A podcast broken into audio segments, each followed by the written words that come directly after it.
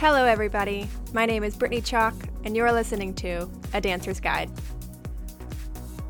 In this first ever episode of A Dancer's Guide, I'm going to share a little bit about myself, including my unique journey as a professional dancer, some of the reasons I decided to start A Dancer's Guide, and ultimately, what I aim to share throughout these podcasts. Hello, everyone. Thanks for joining me today. I'll start by telling you that I'm originally from Florida and now reside in England with my wonderful husband. I have a bachelor's degree in graphic design. I'm a huge Harry Potter fan and absolutely love dogs. I've been dancing since the age of three, and by the time I was in high school, I knew I wanted to pursue a career in dance. My passion for it was undeniable, and as years passed, my aspirations grew. Dancing is in my blood, as my mom has been a dancer for the majority of her life. She even opened her own dance studio when I was seven, and that's where I trained for 10 years.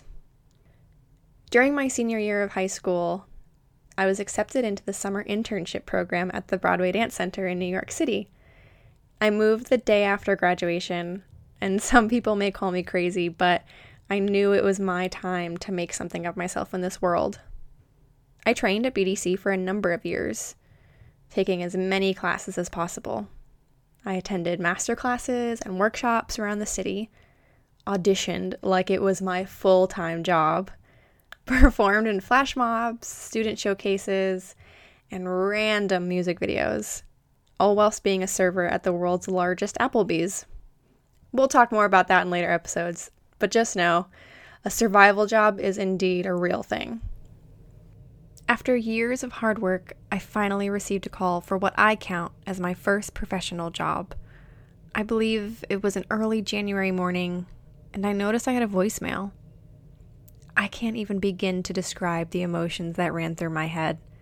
So happy I cried, proud of what I had accomplished, nervous because it meant I would live in a different state for an entire year, and so excited for the adventure that lay before me. The job was a 10 month contract with Busch Gardens in Williamsburg, Virginia. I was to be in three different shows throughout the year, and I gladly accepted. I learned a lot on that contract, mainly that no job is ever 100% secure, and as a performer, you've always got to be one step ahead.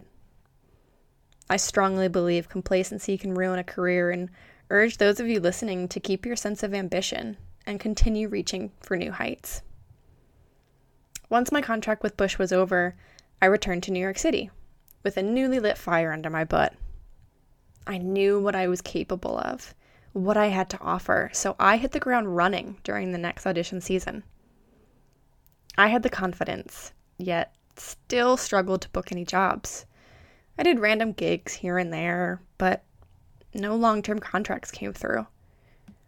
And quitting wasn't an option for me.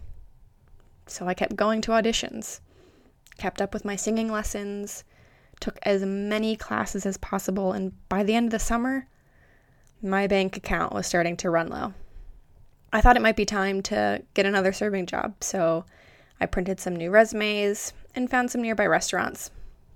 After providing my contact details and walking out of Southern Hospitality, which, by the way, has some great barbecue food, I saw a voicemail on my phone. I had booked a five month contract with Carnival Cruise Lines, porting out of none other than my home state. I immediately ran home, threw away the resumes, and signed the contract. I have a love hate relationship with New York City. When I was struggling and commuting on hot trains, pushing my way through millions of people with my hair in curls and bright red lipstick on at 7 in the morning, it was beyond draining both physically and mentally. What I always found funny though was that as soon as I booked a job, the city became this magical place full of new adventures and bright sunny days. I walked down the avenues feeling like I conquered some small piece of the concrete jungle, all whilst Jay Z's Empire State of Mind played on repeat in my head. I auditioned for Carnival more times than I could count. I even knew that audition combo by heart. I would get closer to the end every time. But it wasn't until I plucked up the courage to speak to the casting director and simply ask, What do I need to do for next time so that I book this job? His reply was that I needed to sing. The company was starting to transition to their 2.0 playlist shows and sought versatile performers. So I returned, six months later, to the next audition, and on the little slip of paper they give you to fill in some details, I checked both the dancer and singer boxes. Guess what? I made it all the way through. They asked me to stay and sing, and I had boldly prepared Whitney Houston's I Want to Dance with Somebody. It was an absolute train wreck. It was so bad, the music director advised me to seek a new vocal coach. I was mortified. Yet, two weeks later, I ended up booking the job. Solely as a dancer, I might add. I look back on that experience now and wonder if I hadn't asked the director what I needed to do, would my career have survived? As they say, with great risk comes great reward, and in this case, that was very true. On board the Carnival Sensation, I performed two different shows, eight times a week, and they were hands down my favorite shows I've ever performed. I learned what it meant to be a professional on that contract, what I would and wouldn't stand for, how organization is a monumental player in a company's success, and how the right leadership can produce incredible results. Towards the end of that contract, I was offered another nine month contract on the Carnival Victory.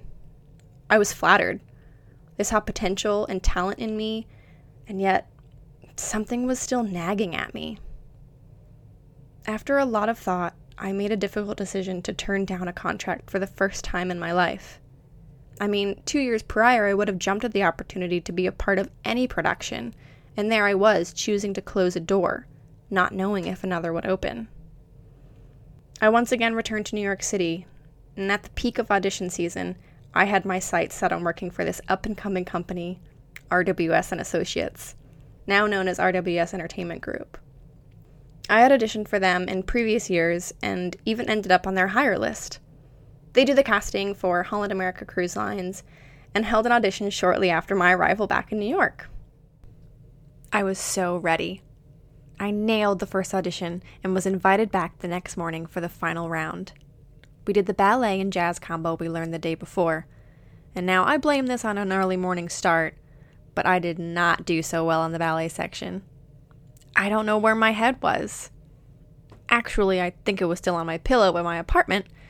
Nevertheless, I knew I needed to excel in the jazz portion, or else I just blew this entire opportunity. I channeled my nerves and doubts and walked out onto that floor, ready to impress. They gave us two eight counts of improv before the combo started, and whilst the other girls were turning and flipping and Lord knows what else, I just stood there, slowly inching my leg from coupe to passe, and finally into a full blown tilt, which I held until the combo started. I made sure the spotlight was on me, and that the people sitting behind the table didn't want to look away. RWS offered me not one, but two contracts, and the door I had closed with Carnival opened so many doors I didn't even know existed at the time. I received the call from RWS leaving the 42nd Street subway station, coincidentally, on my way to restaurants, with resumes in hand. I was offered a summer contract at Hershey Park in Pennsylvania followed by a nine month contract on board Holland America's New Amsterdam. Ultimately, I ended up turning down Hershey Park as I was offered the role of Judy in a chorus line. The contracts overlapped, and I thought this was my chance to break into the musical theater world, as who doesn't dream of being on Broadway? As Judy, I had to dance, act, and sing, and I cannot express how grateful I was for the support of my fellow ACL cast members and show director. They respected me as a professional dancer whilst also helping me figure out which notes I was supposed to be singing. We all had our strengths, and I feel so blessed to have been a part of that diverse cast. After a chorus line and on the lead up to my Holland America contract, I was in a place in my life where I started to do some soul searching. And what I realized was that I felt like a bit of a cold person now, I don't mean temperature wise, but rather like I shut myself off from others. I think in a defensive way. If I didn't get too close to people, no one could hurt me.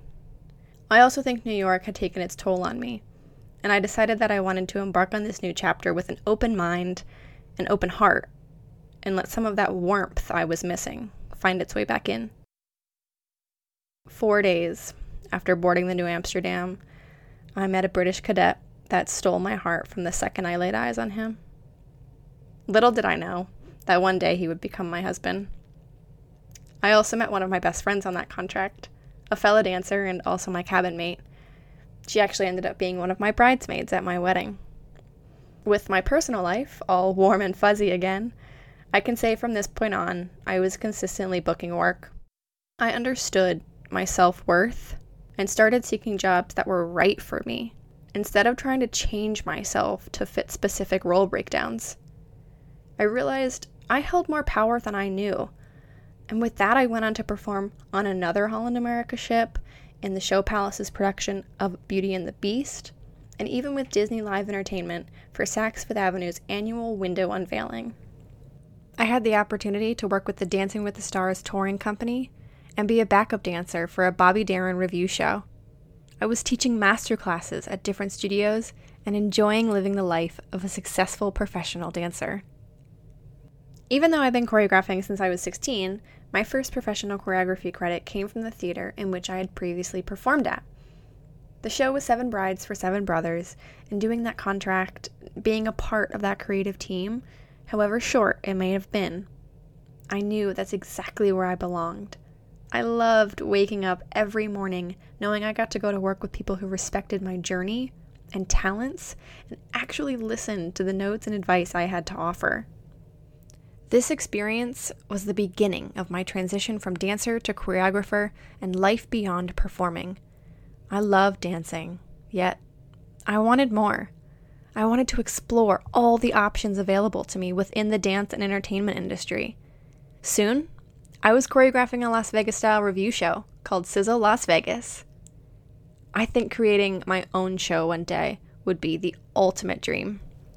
After getting married, I moved to England and I'm currently teaching at DM Studios. I am on the hunt for a full time job in a creative capacity.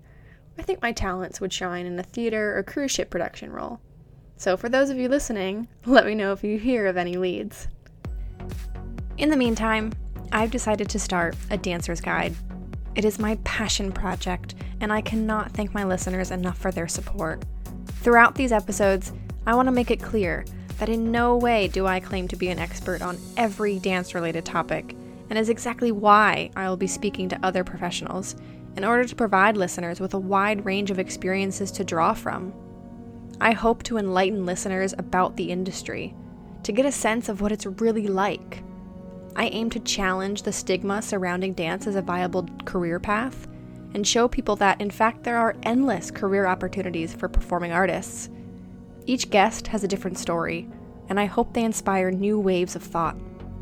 Stay tuned for future episodes as we'll discuss topics such as auditions, specific performance platforms, headshots and resumes, possible career paths, going to school for dance, mental health and physical well being, professionalism, agents, the power of networking, and so much more. I want dancers and performers of all ages to feel as though this is a place of inclusion and conversation.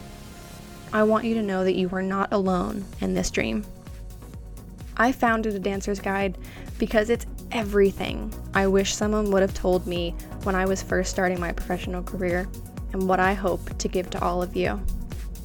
Stay tuned for the next episode as I welcome my first guest, professional dancer and certified yoga instructor, Shelby Foreman we will be discussing attending university for dance. So head on over and follow us on Instagram at a Dancer's Guide Official. And for more information, please visit adancersguide.com. Always remember stay confident, be humble. Thanks for listening. Until next time.